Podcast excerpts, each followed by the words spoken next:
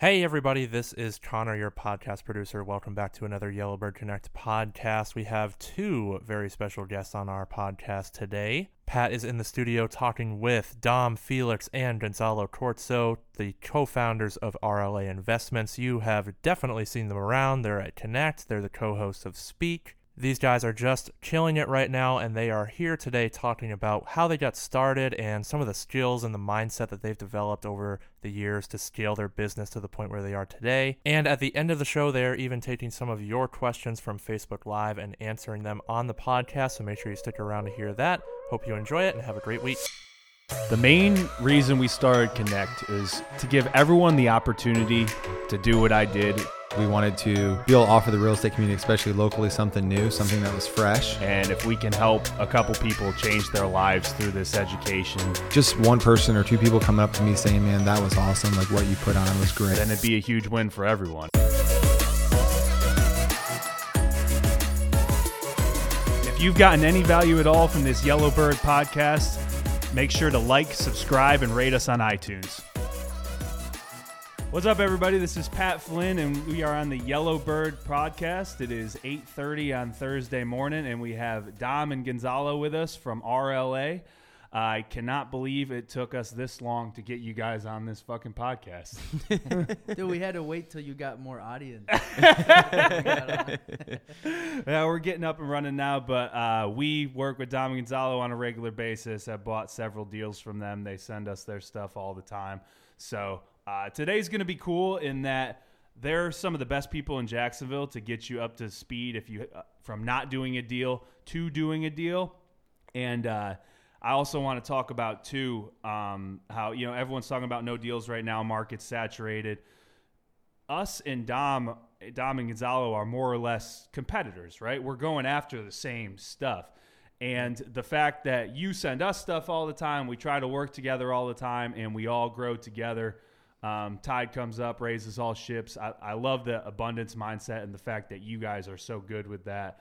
You know, and the whole real Jacksonville community is really good. With Obie yeah. Dorsey's really good with that. Yeah. Mm-hmm. All of them guys are. So I want to talk about that too. But let's get started with y'all's background. Um, I, have heard yours before, Gonzalo, but just give me your background real quick again. And uh, Dom, I don't really know yours as well. So let's let's go through that and get to where we're at now. Cool, man. Yeah. So my older brother, I was going to school to be a cop. I'll keep it short. Woo! Woo! That's it. There we go. There we go. Ladies and gentlemen, they just bought adult beverages in the building. So we we have not done this before for a podcast. This was just having you guys on. We appreciate you taking the time out of your morning to come on and this do this. awesome. And uh, so we wanted to we want to try this out, see how it goes. We're always experimenting I here. was about to shake because I haven't had my drink I feel yet like this morning. yeah, this is perfect. It'll take a little of the podcast edge off. When people try to get, get, me drunk, I feel here. like they're trying to get all the secrets. Yeah, this is true. What's your story? But before that, here's a drink. awesome, man. So nice. uh, I'll keep it keep it short. But I was going to school to be a cop my brother was getting into real estate. Said you need to you need to get into real estate. I'm going to take you to this personal development event. I didn't really want to go, but he offered to pay for the whole thing. So I was like, hell yeah, free trip. So I went, totally changed my life, learned about real estate, passive income, uh, building wealth, and from that moment, a week like a week and a half after that event, dropped out of school, started reading a ton of Rich Dad Poor Dad, uh, you know, Tony Robbins, Jim Rohn, just got really into personal development, really into real estate. And I went to a Rich Dad Poor Dad seminar, and, th- and that taught me about wholesaling. So they were talking about how you can buy properties with no money, and mm. I wanted to find out what that was. So I went to that event, and that's where I learned wholesaling. And I was like, this is what I want to do. So from there, I just started going to a bunch of real estate events. I'm very big on my network and just networking with a lot of people, going out, putting myself out there, meeting everybody, meeting the movies, movers and shakers uh, of the industry. So I started going to a bunch of events. And then at a real estate event in Orlando, I met a guy who lived in St. Augustine, and I offered to work for him for free. And he was like, "Cool, I'm looking for free employees, right?" and so I did that. I started going up to St. Augustine during the week. Would go back home on the weekends and worked at my parents' restaurants to make some money because I was working for free. But I learned a shit ton. You know, I just learned the ins and out of the real estate industry. Got introduced to a lot of other movers and shakers here locally, and that's what brought me up to Jacksonville. And so after about a year and a half to two years of working with them, you know, kind of outgrew that situation. And then I was wholesaling properties. I actually wholesaled some of Dom's houses, and that's how I connected with Dom. Um, and yeah, that's kind of a short story on how I am where I am today. It's it's funny because everything you're saying is you know is the recipe of how to do it. Personal development, going out, meeting people, building your network, and then you you find someone who's killing it, doing what you want to do, and you say, "Hey, man, how can I add value? Um, I want to work for you for free." I mean, that is the exact recipe of how to do it. So it's just cool that you know everyone everyone wants the easy road of yeah, you know, go on Facebook and this guy says I can make forty grand wholesaling a house. It's like, well, yeah, you can, but but it takes it takes work and it takes grind to get there. A lot more grind than you see in a Facebook video post from a guru. So hearing it from you is cool because my I mean my story's similar. Yeah, it took us well over two years and well over a couple hundred deals before we did our first forty thousand dollar wholesale. I love hearing that. yeah, I mean, like our yeah, deal those the average in the first six to twelve months was probably forty five hundred bucks. Yep. Yeah, love that. I mean, another thing too, another real number is uh, we send out we send out a two thousand postcards and probably get or, or from two thousand phone calls, we probably get one or two ten thousand dollar deals. How many properties do I have to look look at for a ten thousand dollar deal? Hundreds and hundreds. Yep. yeah, yeah. It's So a those- numbers game. Mm-hmm. Yeah, I don't know if you guys heard, but I say this um, comparison a lot. I like to look at wholesaling like gold mining. he got the celery going in his eye. Ladies Just and shut, gentlemen, shut my eye and kept going with it. Pat Flynn is drinking his uh, what is this called again? Bloody um, Mary. Bloody Mary, and the celery was going into his eye. It was These amazing. are good. They're really good. I'm not a usually not a big Bloody Mary fan, but this mix is really yeah, really good. I've never had it. What mix is it? Charleston, Charleston, bold and spicy. Charleston Bloody Mary mix. I'm gonna Awesome. confess, guys. I've never had a Bloody Mary. Really? Up. You'll get there. It's an acquired taste. Yeah, yeah. I mean, they didn't ID me here, so I'm good. So I think a really good comparison for wholesalers is to look at it like gold mining, right? Gold miners, they go out and they mine crap loads and tons of dirt before they get to the gold, right? So we have to grind through the leads to get to the right ones mm-hmm. that we're going to make our fair size wholesale deals with. Cool. Yeah. So what what is your background, Dom? I'm white. I'm white, dude. A lot of people think I'm Hispanic because of the last name Felix. The funny thing is, with that, my I, my real dad, his last name was Romano. He was Italian, but he got a. I think my my mic went out. No, it didn't. Oh, there it goes. I still hear you. Oh, it was my headphones then. Okay, so but he got adopted by a Portuguese family, and he adopted their last name, which is Felix. So I'm not Hispanic at all.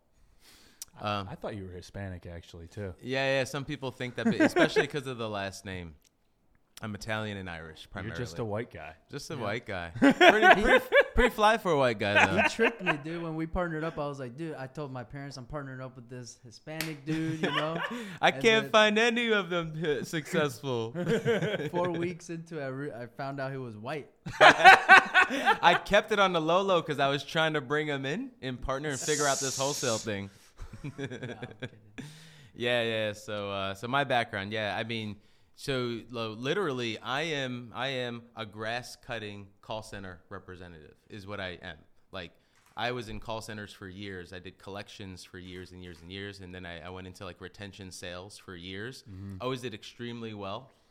When I was in collections with Citigroup, uh, you know, a lot of people would tell me, you know, you're going to start collections, it's going to be hard. You know, it's probably going to take a few months, and after three or four months, you might bonus, you might not bonus, um, but just, you know, take it easy, whatever. So, first month off the bat, I bonused, and then every month thereafter, I was always number one on the floor as far as incentives are concerned, the amounts, and then bonusing every single month. uh, and just blowing everyone out of the water. There was just something I had with talking to people and making people feel comfortable and trusting me. So that worked out really well. Then I moved on to retention sales. And then in retention sales, I was always in the top three every single month for years. So I had a really good knack with working with the people. And the funny thing is, that's the part of any part of my job, current or past, that frightens me the most is talking to people, is negotiating sales with people. I'm good at it, but it's the one thing that frightens me the most. So hopefully that that um, resonates with people. It's tough, but you know, once you start it, then it's cool. Once you know, it's really a mindset thing. You know, it's It really is. being scared to make that phone call. But once you make it and you start the conversation after the first sentence, everything is a lot easier going forward. So anyway, um, I just uh, reached my ceiling in retention sales. Uh, and I, I'm gonna try to speed this up because I'm taking like the longer version, but um, Doesn't matter. Yeah, yeah. So I reached uh, the ceiling. I was making like sixty to seventy grand a year, uh, and if I was going to go into management, I was going to take a huge pay cut and go to like forty grand a year, and I didn't really want to do that.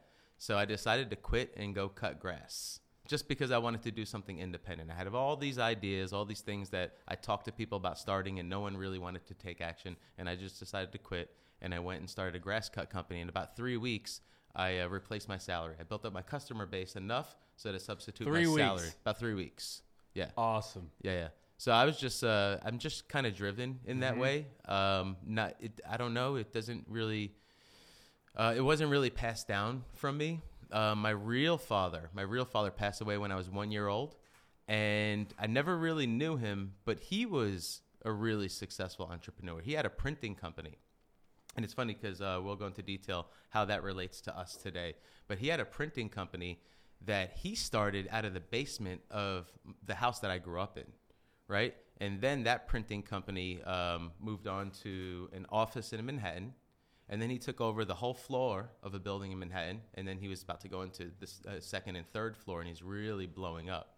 He was one of the first printing companies in Manhattan that printed in color. So that was awesome. And he had- Interesting. yeah, yeah, and he had uh, contracts with, um, you know, companies like Playboy and Time and things like that. So he was really on to something special. And then he had a massive heart attack at 42 years old, and he died.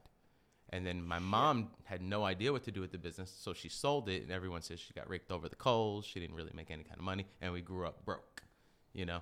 So my brothers, my older brothers, because I I, I come from a big family. I'm one of seven, and I'm the youngest.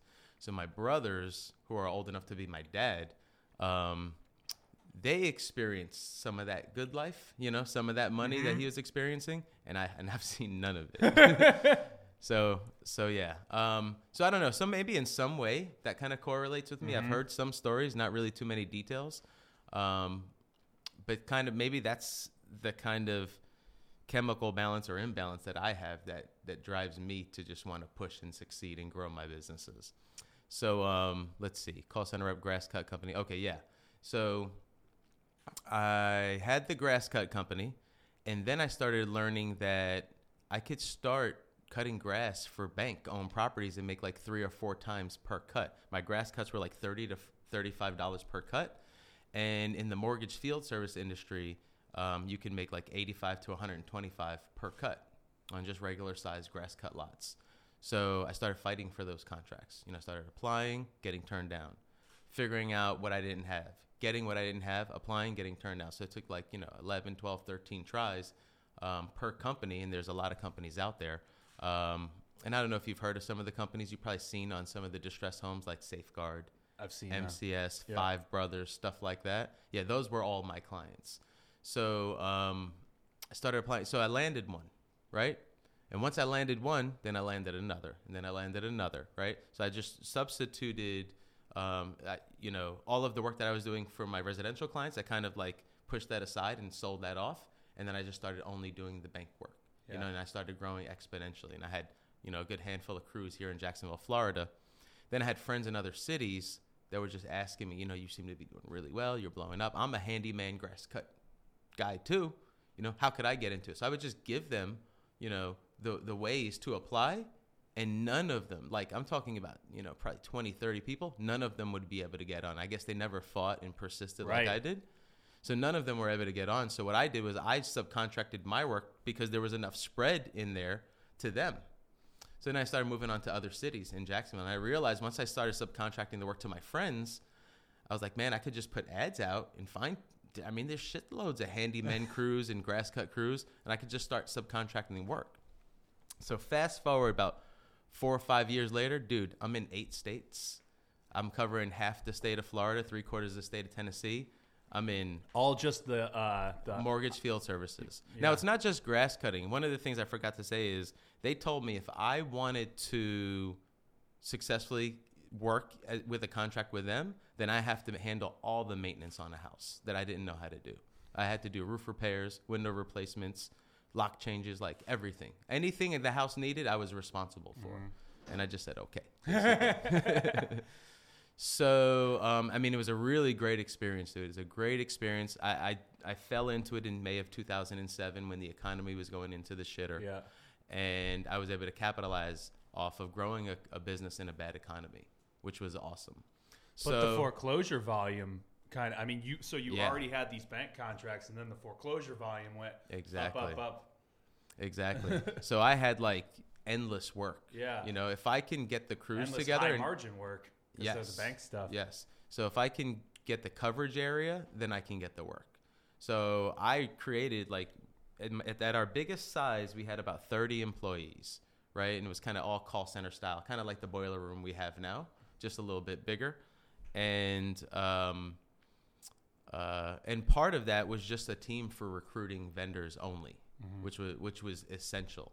And I think that with a growing company, that's something that that people miss. You know, you, you grow to a certain point, whether it's employees or whether it's subcontractors, you grow to a certain point, and um, you know you have a team in place, but you're not ready to where if you lose a piece of that team, you lose a piece of that team, then you take a step back. You know, then you have to rebuild back up a little bit. But if you can continue to recruit at all times, whether it's employees or vendors, and you have a surplus, when someone falls out, you just substitute and put the surplus into that spot right? So the thing that company was a it was an incredible experience. It's still operating today. It's not at the five million dollar per year where we were at at, at our biggest. It's now about one one and a half million, just because there's no more inventory out there mm-hmm. as far as foreclosures. Didn't matter how well we did. Didn't matter how much we impressed our clients. I couldn't continue to grow, and in fact, it was going in the opposite direction as the economy was improving. Yeah. And that's the one thing that I wasn't prepared for. You know, I wasn't prepared for the next thing. I didn't look at like the economy and the future. I didn't have that big like Right. all-encompassing overview for you know being prepared for that switch, which is what a lot of people are talking about now. Like what happens when the next dip comes, and we we operate well in a great economy. So what happens when that starts tanking down? What are we all going to do? And a lot of people think wholesaling is kind of the key. It's just transitioning that a little bit. So that's a lot longer story. But um, anyway, in that decline, as I started losing inventory, I just started uh, noticing I'm gonna have to do something different, right? So I started a few other companies. I started buying a bunch of rental properties just to build it to a point where it's gonna just protect, you know, uh, continual income. Um, but I realized you can run out of money really, really quick just buying properties cash off the off the market. um, What year were you buying those in? shoot, uh, when did I start? A good time. A, a good time. A good Good. time, man. A good time. Probably 08, 09. Mm-hmm. Yeah, yeah. Some some I bought for like 15 to 20 grand. I sold for 50 to 70 grand. Put maybe 5 to 10 grand into it. Awesome. Bought them as rentals, sold them as rentals. Um, yeah, yeah. So I had some good experiences, made some really good money with that. Um, but I also started a home maintenance warranty company. I also started a new kind of thing, and I called it a property management maintenance company. Um, I was doing the rentals. I still had my mortgage field services company.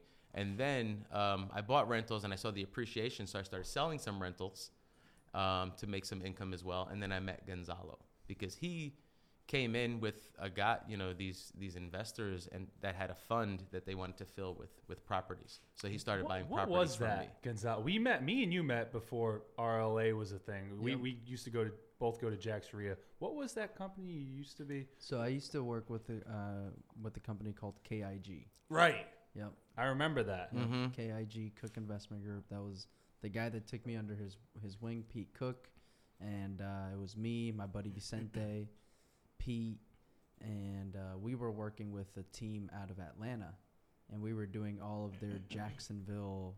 Basically, it's a, a wholesale out of Atlanta, and he it's wanted, a wholesaler out of Atlanta. Yep, and he Okay. wanted to expand to Jacksonville, and Pete had that connection, my mentor at the time, and uh, we started doing all of their disposition sales here. So they would acquire them and give me the inventory, and then I'd sell the properties for them. They were So- acquiring them over the phone Yep. from Atlanta. Yep. yeah. And so through Pete, I made a ton of connections with other buyers and stuff Yeah. like that. And then uh, one of the buyers that he introduced me to had a million bucks, wanted to buy shit ton of rental properties here in Jacksonville. So I started looking on the market, off market, everything, and Dom had his rentals on the market. Yeah. And so that's how Dom and I connected. I wholesaled four of his rental properties to them. And then that's how Dom and I met. And we just kept going to lunches, brainstorming. We knew, you know, I knew he was looking for something. He knew I was looking for something. Right. So it kind of just worked out perfect timing in a way. Yeah. How long did we know each other before we partnered up? Was it two months? I think a- It was yeah, short. couple months. So we we met in February. I bought the first house from you February of 2017, and then we opened up RLA in June of 2017. Mm-hmm. What was the first uh, vision for RL? Are you guys big goal setters like with the company? Like, did you know what it was going to be? Did you set goals with what you were trying to do? And then what was the big first adjustment with it? Was it always going to be a wholesaling company with a Yeah. boiler room of callers and It was always going yeah, to always be. going to be a wholesale company. Uh, when you know when when Dom and I met, my goal. I'm a I'm a big uh, fan of systems. E Myth. You know, uh, I don't know if you've read the book. I haven't. Should definitely read it, dude. Yeah. Especially where where you're at now with uh, Gabe and stuff like that. Yeah. You're bringing on more people onto the team. Um, Traction. E Myth, uh, Traction. Those are awesome. Just books on systemizing, right? So E Myth was, pro- I think it was. So I read Rich Dad Poor Dad, Cash Flow Quadrant, and then Cash Flow Quadrant is where he breaks down the the cash flow quadrant, right? You're an employee, self-employed, an investor, um, or a business owner, mm, right? And so he would always say like, and this is Robert Kiyosaki, right? Yep. He would say like, you you can be uh, a hustler, an entrepreneur, right? Entrepreneur, but you're not really an entrepreneur. You're just self-employed, right? And so I knew that getting into it, I wanted to own a business and not just be a one-man show. not be the guy out that that, that is driving 100% of the profits of it, not being the guy that needs to be out there every day or you're not making money. Yep, yep. And that was the plan going in. Yep, that was that was my plan. Breaking off from that, uh, from that company that I used to work with, was I wanted to start wholesaling on my own, and then eventually turn it into a real business with employees, staff, um, and then my job would be to be the visionary, right, of of the company, and keep the company growing and moving. And then when I met Dominic, Dom ha- already had the experience of building a company, hiring employees, firing employees, Huge tasks. Yeah, I mean, you got employee handbooks, rules, QuickBooks, all that shit. Holding know? people accountable. Yep. And uh, I didn't have that experience. I knew that's that was what I wanted. That's what I needed, and so that's kind of what I saw in Dom and the value of partnering up with Yeah. Dom was. I knew all of the wholesale stuff. I got all the contracts, the scripts. I got buyers. Know what you to know, do. I've done deals, you know, tons and tons of deals, but I've never hired somebody. Right. I never, you know, had payroll on QuickBooks. You you know, got a shitload of payroll now, bro. Yeah. um, and so that was the thing that was like, all right, let me just, le- I can either have 100% ownership of what I can create, or I can just leverage Dom, partner up with Dom, and then, uh, you know, get to my goals a lot quicker.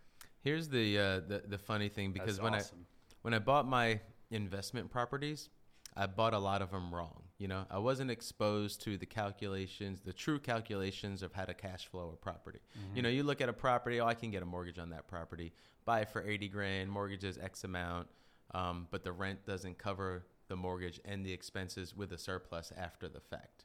So I didn't really have that kind. Like I just rec- like I'll just go in And if I have a feeling about something, I'll start it and I'll clean it up along the way. You know, that's kind of how we do it. You know, we do have a plan for things, but we kind of like take action and figure it out as we go along. Um, but But at the same time, you guys had a plan the whole time, and that's saying a lot. yes. I mean, you had a plan. It was going to be system a systemized wholesaling business. You know, that's more than a lot of people getting Yeah. Mm-hmm. into it. So the fact that you had that plan and then continue to fail forward, Thank you, is, bro. is why you've been successful. The reason I wanted to point that out is because a lot of people get in that analysis paralysis phase and they don't start. You can start and you can make money as you're going along and as you're learning the process. So, like, but, or you can take the other way. You can try to learn it for two years and then start, but then you're just wasting so much time. Right. You know, you can learn it as you're as you're working it out. Um, but I wanted to point out that um, when I bought my properties, um, I, I, learned about wholesaling inside of purchasing my rental properties, right? And the funny thing is, and, and I'll mention uh, the person in, in a second, but I bought, I, I went to buy a property from a wholesaler here in town. And um, when I went through my due diligence uh, phase, re- I, I basically, he gave me the paperwork, and I didn't really know what the paperwork was, but I was embarrassed. I was embarrassed to tell someone I've never seen this assignment. It was an assignment contract. So, and I've bought a bunch of, pro- I bought a bunch of properties. I'm running this five million dollar year company. I've got all these employees. I'm a businessman. I'm getting this paperwork, so I, I'm embarrassed. You know, I don't want to say what is this. I, it was so weird. I should have just asked, "What the hell is this? What kind of a process?" And I didn't. Right. So I signed away. I signed away, put in the paperwork. Um, I think they got me with a no inspection period, right? And then I, I went and I did inspection. I found out the place was like riddled with termite, like really, really bad. Um, my bad. So really, really bad. And um, and I wanted to back out, and uh, I lost my earnest money. Do you know who I lost my earnest money to? Obi Dorsey. Ob Dorsey. yeah, yeah, he got it. that was me. just a guess. Uh, yeah, and I never had any hard feelings toward it. I understood it. I understood uh, surpassing your inspection period.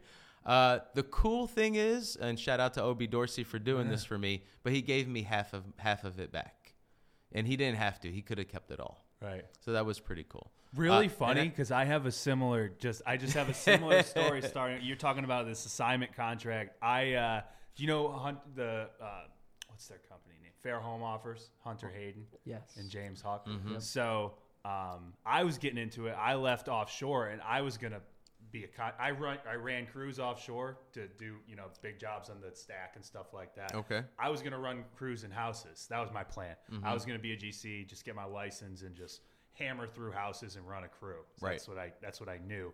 Um, so ba- the first house I bought was from Hunter. So I assignment Nice. contract. What the fuck is this? I have no idea. I'm not gonna ask though, right? Why would I ask? I'll just sign it. We agreed on a price, and Ladies uh, and gentlemen, just sign. Don't, don't read it. Don't ask questions. Just sign. so I signed it, went through it. It was much more messed up than I thought, but I was still gonna push through and close. Um, couldn't get hard money. I thought it'd be easy.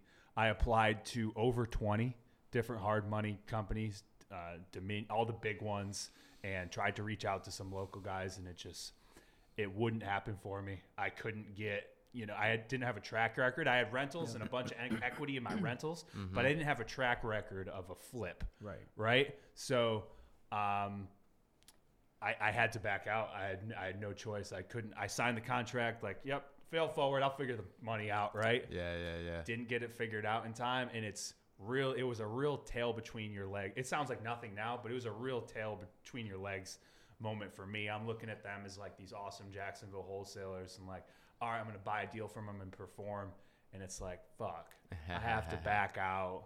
And like, they actually did give me my two grand earnest money Oh, back. that's so shout man. out to them. Uh, but yeah, that was just just not knowing and you know anyone that gets started you're going to have those failures that really hurt your ego Oh, we have a couple You're- good ones. I, I'd love to hear about them because those a lot. I think the reason a lot of people don't get into it is because they have an ego. You know, I had an ego that I, I had been working offshore for almost ten years. I knew my shit out there. You know, I ran crews out there, and now I'm like, trying to buy a house and don't really know what the fuck I'm doing, but I'm trying to act like I do, right? So uh, that was a big hit for me, and I think that's a lot. You, you have to start from the beginning and network and be honest with what you know and what you don't know. So Yeah. So that was my first time ever hearing about the concept of wholesaling. Was my own experience. Never saw it online. Never saw it read it anywhere. I learned about it through that process, and once I learned about it through that process, I researched it a bunch more. This is at the very beginning of seeing slight changes in my company at a down, you know, before we hit uh, uh, more of a rough patch of a downward spiral. Um, and when I when I learned about it, I researched it a, a bunch, and I realized like if I'm really gonna take this serious, like I'm taking my other company, like it's involved.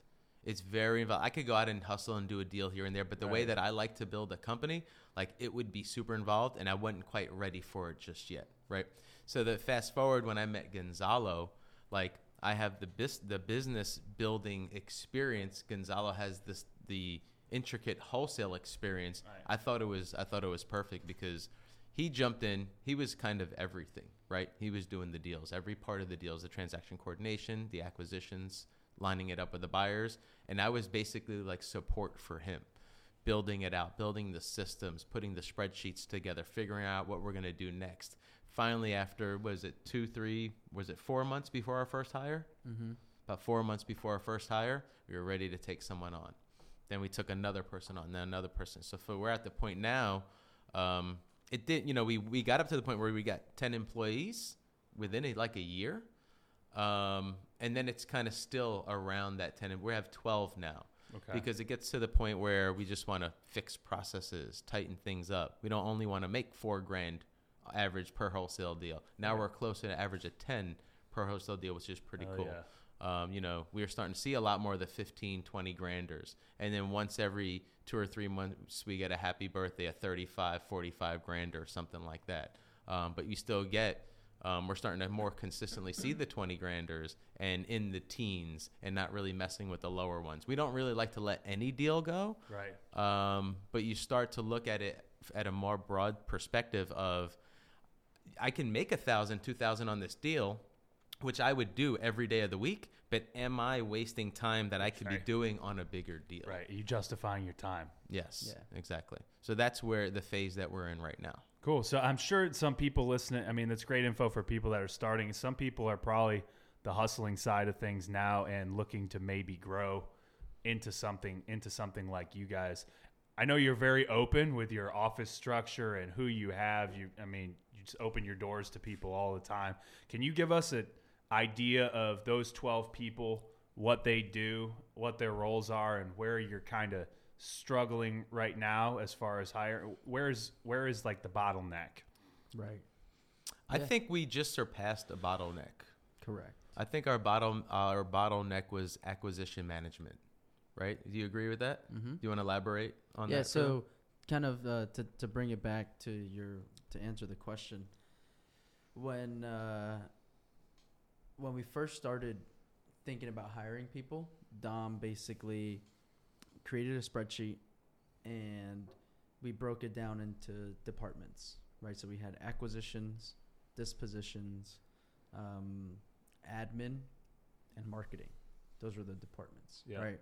And so we started breaking down the responsibilities of, of each department and then we wanted to put people in place for those things and then inside of each department it grows into more people so the people that we have right now uh, we have so we do a lot of cold calling and ringless voicemail that's how we get all of our leads so we have one in-house caller but she she calls, but most of her responsibility is managing the virtual assistants. So we have six virtual assistants. Uh, we were down. We fired one yesterday and hired one yesterday. So we were down to five, now back up to six um, in the same day, which is awesome. But we're doing cold calling, and her job is to manage the virtual assistants, manage the leads, answer their questions, train them, stuff like that. So that's what she does. Then once she gets once the VA send over a lead, it goes to my to our underwriter. So we have someone who all day just does comps. That's all they do all day. So we created. Are they agents? Uh, no, not agents. We Set do MLS use access. MLS. Uh, Dom is an agent, so he just uses Dom's login. Right. Um, but We have a handful of assistant logins. Yep. so it goes to the underwriter. The underwriter just does comps all day and analyzes the deals, looks up if they have back taxes, liens, and then he'll come up with the price range that we need to offer in. And then he'll send it to our negotiators, right? So for a long time we were living off of one uh, one to two acquisition managers. And I think that's the bottleneck that Dom was talking about. Now we have three acquisition negotiators, and it's really, really awesome because they can really put the energy towards the leads, right? Um, because when you're just one person or two people, you're getting flooded with these leads. You forget stuff. Somebody Right. told you to call them at 11. You didn't call them at 11. Um, you know, somebody calls back into the system of somebody who you spoke with two months ago, you know, and now they're like, hey, you offered me 30 grand. Now I'm ready to sell. So the pipeline just builds and Right. builds and builds, and follow up is huge Right. right? And so after months and months, you just have this huge pipeline of follow up and new leads. And so now that we have three acquisition managers, it's really, really great. And we're locking up the most deals we've ever locked up, doing the Mhm. most deals that we've ever done. Um, Tell me, tell me about the thought process of you mentioned like 35, 40 grand deal. The thought process of letting someone else take that from you and trusting, Ooh. trusting an acquisitions guy that you just hired a new one. What if a 40 grand deal gets tossed on his lap and he, he botches it, which is an easy thing to do, botches it to zero. You know, Right. how do you give that? How do you give that up? And do, do are you in the process to where if you see something come across, you're like, oh, I'm gonna take this one, yeah, so or do you trust them? No, a lot of it is yeah, just trusting them.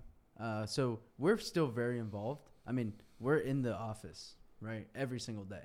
We're the first ones to get there, the last ones to leave. So we're right there, right? If this guy, if my acquisition closer is gonna make a call, I'm right there listening. If it's a really good deal, we have splitters on headsets, and I'll just sit in with them, basically.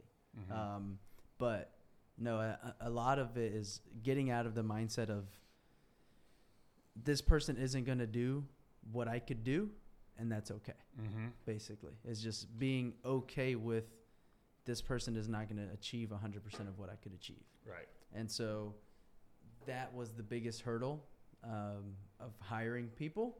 But once you just make that mindset shift, it's just all right. If this person could accomplish, you know, 60% of what I could, it's just my job to give him more so that instead of him doing 100% um, and getting five leads, he'll do 60%. I got to get him 15 leads Right. right? Um, so that's the mindset that you have to go into when hiring people and trusting your staff and stuff like that. And and another thing is like, you know, if if you never trust them with those leads, you're never gonna remove yourself from the business, Of course. right? And so one thing that I'm that I am handling right now myself personally are like big land deals, right? And that's just because it's a totally new concept. Yeah. So I'm still trying to learn it. So I can't teach it to someone until I learn it. Right. And so two days ago, um, oh, and she signed this morning. Oh, That's cool. nice, man. But Nice. uh, I took my field guy with me to uh, it's like six acres over on the west side that we're locking up, and I took him with me just so that he can start to listen to the verbiage Yeah. of me talking. What do I do when I go into the land? It's a totally different contract now. Um, a lot longer inspection period, a lot longer close, way more earnest money, stuff like that. And so that is something that I'm handling.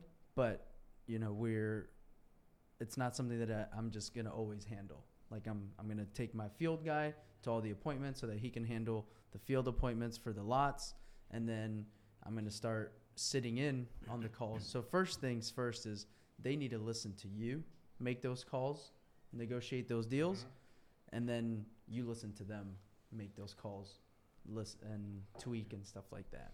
One thing that's uh that's cool for people that are trying to scale and trying to figure out like how do I trust new people with valuable leads. There's two things that we do, uh, and I think this can help a lot of people out there. On the cold caller side, right? On the lead generation side, um, when we're training people up, we have them practice on FSBOs. We have them practice on for sale by owners because they're not very motivated. They're priced probably right at ARV or Zestimate number, whatever Yeah. the case is. So we just have them calling them for a couple of days till they get, feel comfortable before they waste time on our the leads that we pay money for. So that's a huge nugget for people that need to train people or train themselves. Like I think that new wholesalers should practice on FSBOs before they practice on leads they're spending money on. Mm-hmm. You can get them for free on Zillow.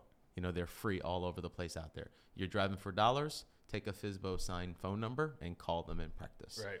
you know so i think that's a huge um, golden nugget and um, as we go through our underwriting process you know a lot of people will tell you they'll they'll hear an offer i'll hear an offer you know or i'll sell if the price is right or whatever the case may be. Tire be kickers. tire kickers um, so when that goes through the system and the underwriter underwrites the deal and we find out this dude's got a he just took a mortgage out two months ago for 225 his arv's 225 Right. um, that might be an extreme example. We might not send that through, but Right. things like that we send to new people to practice Yeah. because it's just going to be thrown away anyway. Right.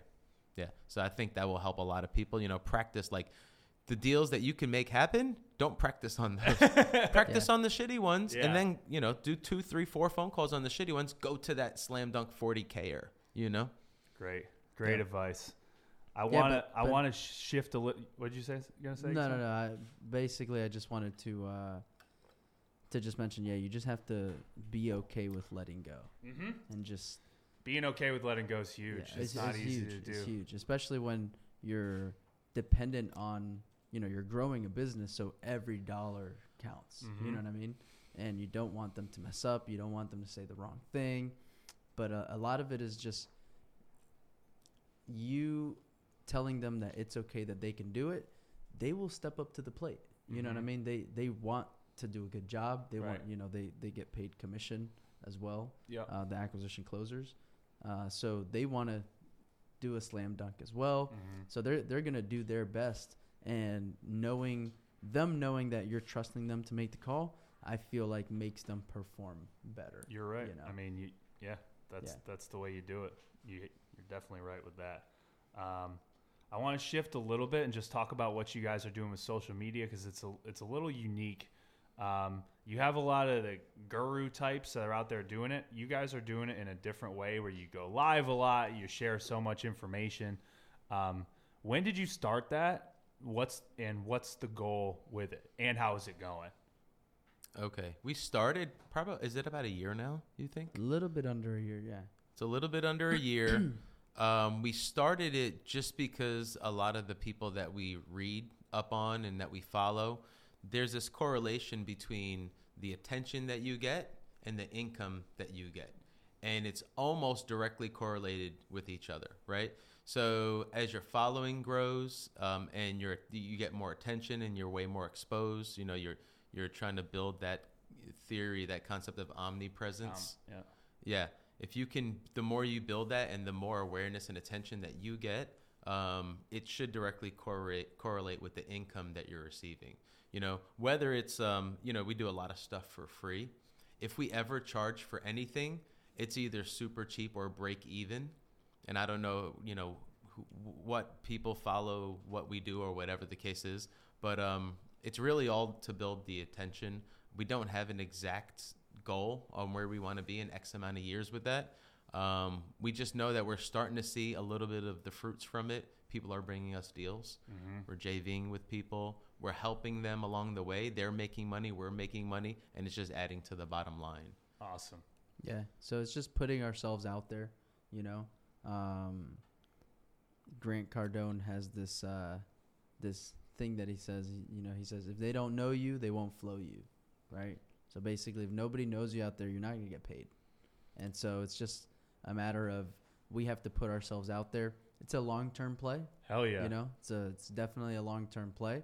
It's taking attention from our business. One more time. Um, it's a, definitely a long term play. Just putting that out there, right? Uh, you don't you- you don't get paid to go live on Facebook, right? Yeah. but um, it's very important to just put yourself out there. And a lot of people were coming up to Dom and I every single time we we'd make a video. Uh, or post, "Hey, we just closed a deal. Oh, how'd you do it? How, you know, how'd you get the lead? How'd you close the seller? How do you sell your properties?" so we can't answer everybody one individually. So we're just like, "Shit, let's just go live every Tuesday night." You know, and then open up the floor for Q and A. Open Q and A. We'll pick a topic, and just putting yourselves out there just creates more uh, attention Yep. to you, and and that's kind of what we're trying to do. We're just trying to put ourselves out there and just capture more attention of Yep. the people out there. That's that's a good way to look at it. Uh, when- It's a long term play. It's a long term play. I get that more than anything because I bring a lot of people. You know, a lot of these podcasts. It's not local Jacksonville people anymore. Um, it's people we're skyping from California. We had a girl from Canada on the other day, and they're like, "What's your? I mean, why are you doing this? What's the purpose?" Because a lot of times a podcast or do going live, it's it's a it's a big funnel, right? It's a mm-hmm. funnel for some. It's a funnel for a coaching program. There's always a pitch. Mm-hmm. Um, same thing with our meetup. Like it's it's a funnel to sell coaching, a funnel mm-hmm. to sell something, and we just whether it's stupid or not stupid, whether it's real actually no funnel. We did it to break up the monotony of the buying every day, to do something cool, to build a following, put ourselves out there, and it's a long term play. I mean, it's I, I, it's not like you're going to see play. immediate anything from it. But I tell you what, the probably the biggest ROI um, has been connect uh, of everything we've done. It's been connect and the Facebook group. I mean, Yep. you guys got an awesome Facebook group too, but that closed Facebook group where people are talking about stuff and sharing ideas. I mean, a realist one of our one of the best deals this year came from that Facebook group. Nice. A real estate agent posting a property. Um, another another funny thing came from it is a real estate agent at the beach posted the property, and that's now going to be my personal home through the Facebook group. Nice. There you go, so, man. Yeah, just weird things happen from it, weird connections. Yep.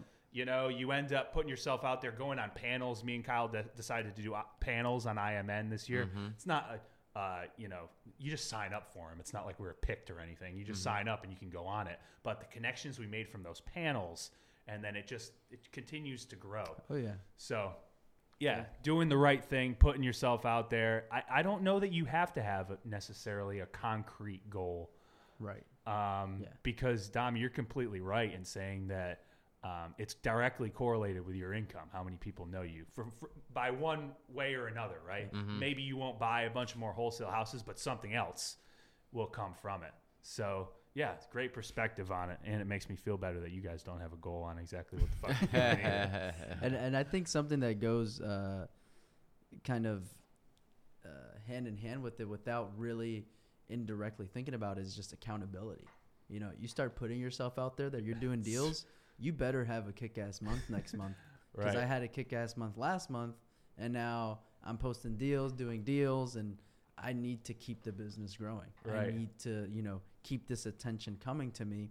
And if I'm putting myself out there as, you know, building my brand and educator, sharing what I do, I can't be stagnant in my business or not do a deal next month, you know? right. And so I, I think that that's one way that it's really helped us out Mm-hmm. is by putting ourselves out there. It's made us kick into gear more on our wholesale business because now more people are following us. More Right. people want to come by the office. So we're like, shit, dude, we got to make more money now, you know, because pe- people want to see that stuff. Right.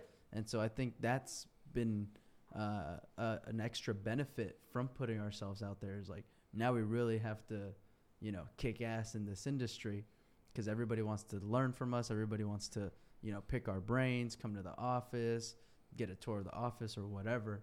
And I, we're not those kind of guys that want to just teach and not do Right. you know uh, and so it makes us really held accountable to kicking ass in our business and continue to grow hire more people do more deals make more money and that that i think has been probably one of the best rewards of going out there you know starting a group putting ourselves out there in social media. It's now we got to hire more people. Oh this guy on social media just hired another person. The hell are we doing bro? We got to get more leads you know like this guy posted on his thing that he got you know 200 leads today in his business. Like we got 30 leads. What the hell are we doing you know? Let's step up our game. Hey, And, take it easy. yeah. It's a long term play. It's a long-term play. It's a long term play. I got a question for you, you specifically, Gonzalo. Someone strips everything you have now. Someone strips away RLA, everything. All you have is what's in your head. No money, no anything. What do you spend your first day, your first week doing to find a deal, get some money, and get start the track to get back to where you were? And I loved it. I, I used to love this question because when I was first, you know, five years ago, when I was listening to a ton of podcasts, because – you guys are on this pedestal now. You're everywhere on social media. You got a ton of shit going on. You didn't that didn't happen overnight, right? You mm-hmm. grew to get there. But I like to bring it back to okay, now you've gotten there. What would you do if you had to do it all over again? How are you going to find your first deal? What are you going to spend your time doing that's going to make you money? Yeah, so th- this is my personal uh, approach to this question, right? But the first thing that I would do is I'd I'd meet the the most active buyers uh, in in my in my community in my area. So I'd look on public record and just see who's buying properties, who's actually buying properties. Because you'll go to a ton of networking meetings, you'll go to you'll you'll see ads online or whatever. Hey, I'm buying properties. I'm buying properties, and you send them a deal, and they're they won't buy it. You know, they're not to buy it. And so, I think that's my first go to, just because it's so easy to do. It's very quick to do. Is going online and looking to see who just bought the most recent properties here in Jacksonville cash. And you can see what they're paying for it yep. and what areas they're buying in. Correct, correct. So that would be my first go to. Um, I think that's what gave us a leg up in RLA is that I had a ton of buyers already. When I, you know, when we partnered up, I had a ton of ton of buyers, so it was easy for us to do our first couple deals because as soon as we got them, I just handed them off to my quick buyers on our first deal we made two grand, and our second deal we made thirteen grand. Um, and the first deal that we did, I I had already a buyer in place. The second deal, Dom had the buyer in place, um, and so it was just that's my my thing is so you have your buyers. buyers. What's how do you find the deal though? How would what I you, find What are you gonna do to find the deal with no money?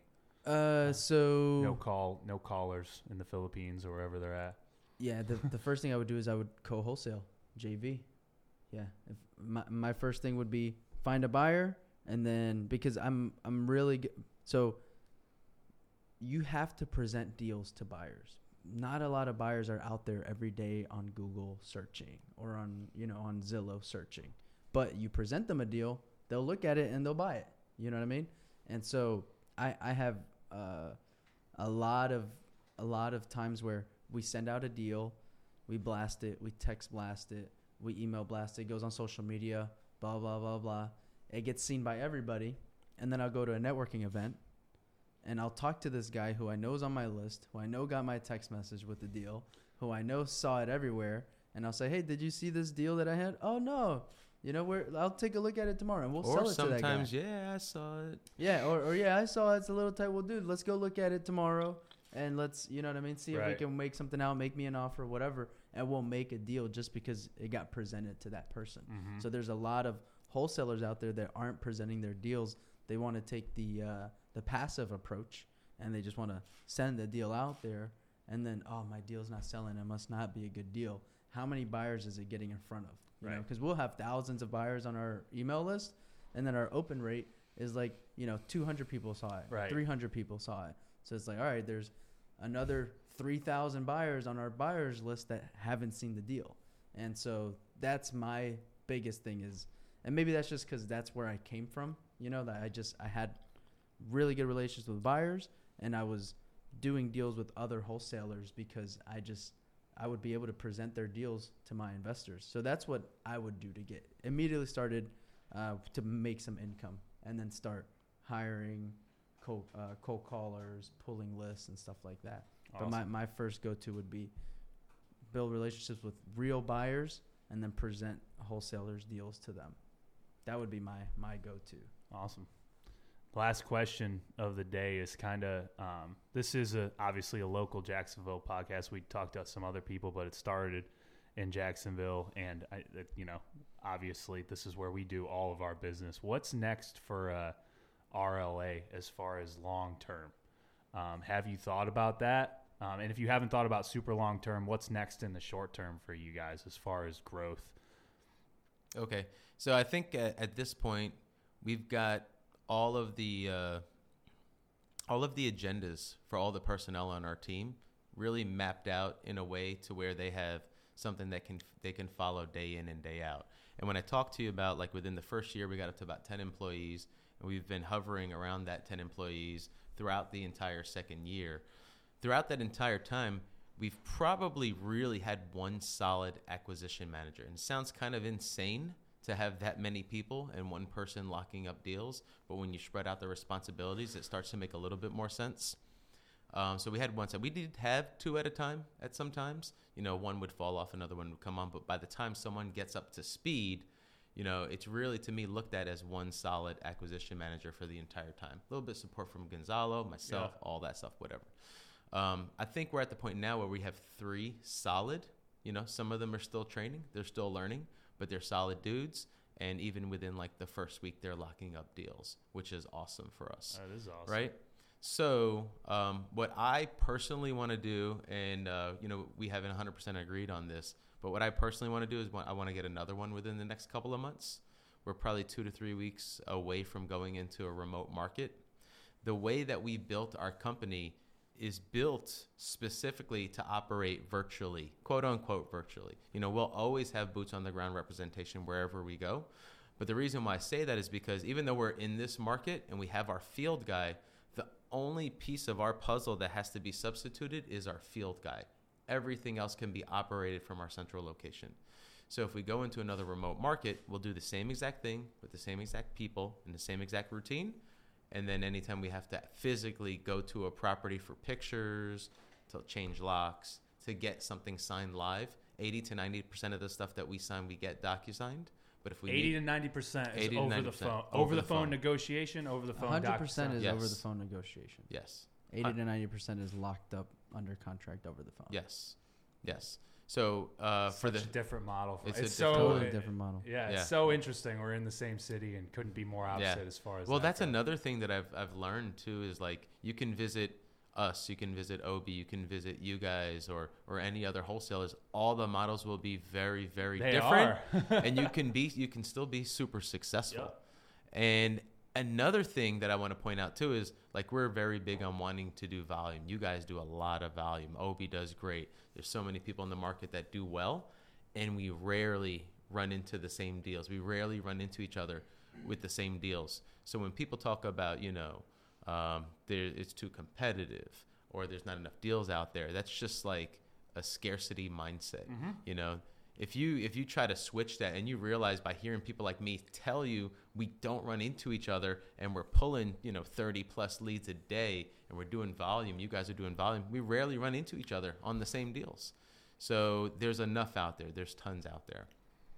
So i think that for the future so we know that all we have to do going forward is uh, we have the numbers now that tell us if we add one person here we need support from here here and here you know, if we add another acquisition manager or another two or three acquisition managers, we need a little bit more support on the disposition side. We know that um, three acquisition managers, you need seven lead managers, right? Um, if we add another two acquisition managers, we need another two lead managers, and then we need support on the disposition side. So we kind of have those numbers now. So uh, this is a jump, this is a leap, but I feel like we could do a $10 million year next year. Awesome. Awesome. Thank you guys so much for coming on. Uh, We have one question from Facebook Live. cool. We've got um, Megan asking, what do you guys do when you're losing steam? For example, sick or family, how do you take time for yourself and personal lives without getting bogged down and wanting to quit? Uh, that's a great question. I'd say uh, a lot of it is mindset, right? So just having having your head in the right place.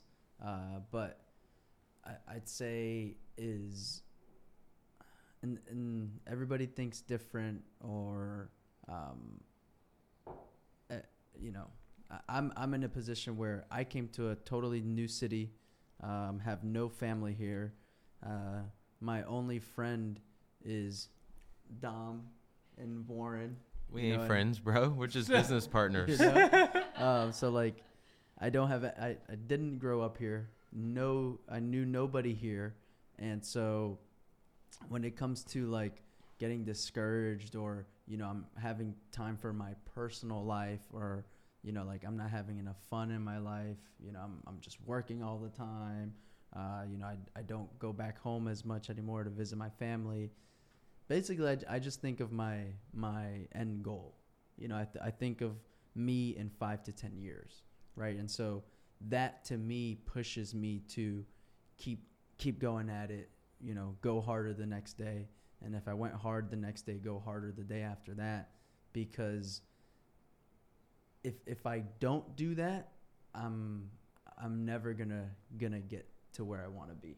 And so it's just thinking all right i can either party this weekend and you know go visit my family and not saying that that's not important but I'll be able to do much more for my family in five to ten years once I'm a freaking billionaire, you know, one day, hopefully. Um, but that's that's kind of the way that I see it is I could go back home this weekend, let's say, right? I could go back home this weekend and hang out with my family. Um, but if I stay in and work and grind that weekend, then maybe in a year to two years, I'll be able to buy my mom a new car or whatever, right? Mhm. And so that's what pushes me is just understanding that I have to make the sacrifice now in order to achieve what others won't have in the future.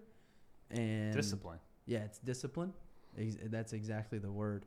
And so that's kind of what I mean, as an entrepreneur, you're constantly talking to yourself, right? You're always talking to yourself. And so all the time I'm telling myself like just keep going, just keep going. You know, who cares? Like I'll I'll see my friends on, you know, my my friends that I grew up with in, in high school or whatever and they're they're having fun or they just graduated college and they're out They're in the Europe club. they're at the club, you know, popping bottles, and um, money they don't have. and so it's just like, shit. You know, I'm I'm only 23 years old. I'm working every single day of the week. Uh, I'm not partying. I'm not doing anything. Like, what am I doing with my life? And I'm just like, in 10 years, it'll all be worth it. And so that's just what I'm constantly telling myself. Constantly telling myself. And when it comes to that personal time or family time or sick time, um, it's just a matter of just pushing through it and just thinking, all right, five to ten years, I'm gonna look back and say, I'm happy I didn't take that trip. I'm happy I didn't, uh, you know, go out with, with with the guys that night, or because it all adds up. Continue, you know, it all adds up. And once you do it one weekend, you're like, oh, okay, this is fun. You know, I'll I'll, go out the, the the weekend after that and stuff like that. One thing that's helped me and Dom, uh, uh, me personally, is we meet at 6 a.m. on Saturday mornings and Sunday mornings at Starbucks, and so it forces me to not do anything crazy on a Friday night or Saturday night because I know I got to be up at six. Uh, you know, at Starbucks, at, it's I'm not always gonna be like that, but I'm willing to sacrifice those nights now in order to, to achieve what, what we want to achieve. That at least that's what pushes me. I don't know. What, I'll, I'll add too, just to that, a little bit of a different perspective. I'm, you know, a little older than Gonzalo, wife, kids. Um, so w- for me, like taking not coming in or something, if my daughter's sick or if I need to be home, spend a little time with my wife. If my head's not right, if things aren't right at home, I can't function and be productive here. So. I mean, just an example is yesterday. I'm usually I'm up pretty early. Uh, I'm not always here early, but I'm you know doing something early. Uh, you know, yesterday up early, here all day, um, and then you know I met with my partners late last night. We didn't I didn't get home till almost midnight, 11:45. So she's like, "You're fucking staying here this morning and eating breakfast with me this morning." So like something like that, like a little bit of sacrifice, showing up, you know, not leaving the house early that makes me more productive you know having the mm-hmm. freedom to do whatever if i need to if i'm eating breakfast with my wife and i don't want to come in till 10 one day then i work till 8.30 or 9 that it just makes me better um, having having that balance. And I, I it took me a while to discover that because i um, getting into it i mean you have to grind all day to find one deal right? So getting into it i was nonstop. So that balance of uh, uh, to answer that question, you need to take that time off sometime, especially if you have kids, because you don't get that time back. Um, so work when you can, but you're not going to be productive at work if your shit's not right at home. So that's that's the way I look at it. I totally agree. And one of the thing, uh, things I was going to add to that is like if you're working hard and you do have a little bit less time with the wife or kids, then the time that you do have, you need to like multiply how great that time is, right? So if you usually have four hours on a Saturday with your daughter and now you have three, well, that three better feel like six. She better be- have the time of her life. So that's kind of the way that I look at it. Mm-hmm. That's a good way to look at it too. Very good. One more question if you guys are good for it. Uh, Bernadette Harris asks, how often do you end up having to renegotiate the locked up offer from on the phone when you inspect the property? Every day, every offer. How do you handle that? Um, so, uh, actually, we're pretty good, dude. We're pretty good with getting the pricing right. Um, unless it's like in horrible condition or way different than described, um, we wouldn't have to renegotiate it. But uh, what we'll do is we'll go and um, we'll look at it and we call them up and we say, you know, we're, we're completely misled in the best way that we possibly can. But we'll say that we're completely misled. Um, you know, this is in way worse condition than we thought. And then this is the price that we're going to need it at. You know, we rub the belly a little bit. That's what we say in the office. I don't know why. I don't know how that became a thing. So when we have to talk to somebody nicely over the phone, oh, rub the belly. Yeah.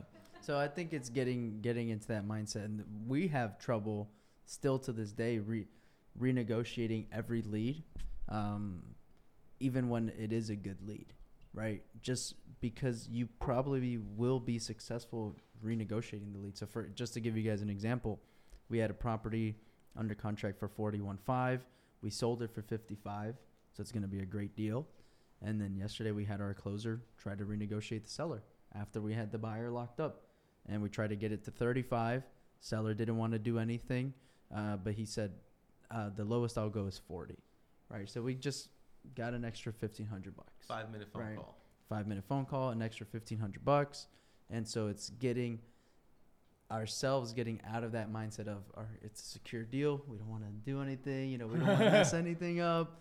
Um, it's getting out of the mindset. Our biggest deal was a forty thousand dollar deal. The reason we got a forty thousand dollar deal is it was a thirty thousand dollar deal, but we renegotiated it and made an extra ten grand. You know, Because the, because the fact of the matter is, you know, we'll take. I mean, you guys see our stuff come through. There's a lot of stuff that we'll lock up that you guys maybe either wouldn't lock up or wouldn't personally buy for yourselves, right? So um, the fact of the matter is, it probably should have been less to begin with. Right. Um, and there's a lot of times where we take the path of letting the sellers know directly, um, you know, we're here, you're we're at this number, you're at this number. Listen, I feel like I can move it. I feel like I can get my investors to agree. But uh, this truly is going to have to uh, be based on me bringing my investors by to get approval, right? Um, and what we've also found out is that once we get that agreement, um, and then we sign the contract. That's that's the biggest hurdle is getting that contract signed. Once that contract is signed, then you have trust built between you and the seller. So the renegotiations are easier later on. So a lot of times, if we need to be in a better spot later, whether to move the deal initially or even after we get a buyer in place to make more money, um, we have more opportunity to do that. Great answer. All right, guys. Thanks again for coming. Well, I am surprised it took us this long to get you here, but uh, that was great. A we ton were of starting to information. think you didn't like us, bro. no way, man. A ton of good information. I still want to do the live v live challenge at some point. Let's do it, Oh. man. but uh, thanks again. And uh, where can people reach out to you? What's the best way to reach out to you if they're looking for more information, ask questions? You guys are always putting yourself out there. So you mentioned that you do a live. Is it every Tuesday night or? Yep. Yeah, so we go live every Tuesday night. So we're on Facebook and Instagram. Me, just look me up on Facebook, Gonzalo Corzo, or on Instagram, it's uh, Real Gonzalo Corzo. And then we have a uh, Facebook group called The People's Wholesalers, and that's where we go live every Tuesday night. Right. And uh, just on Facebook, you know, you can just look up Dominick Felix, D O M I N I C K. A lot of people put a C or a K. I've got both. Dominick Felix. And then um, on Instagram, it's at Real Dom Felix. Awesome. Thanks, everybody. Thanks, Dom and Gonzalo. And uh, we'll see you next time. Awesome. Happy to do it, man. Thank you.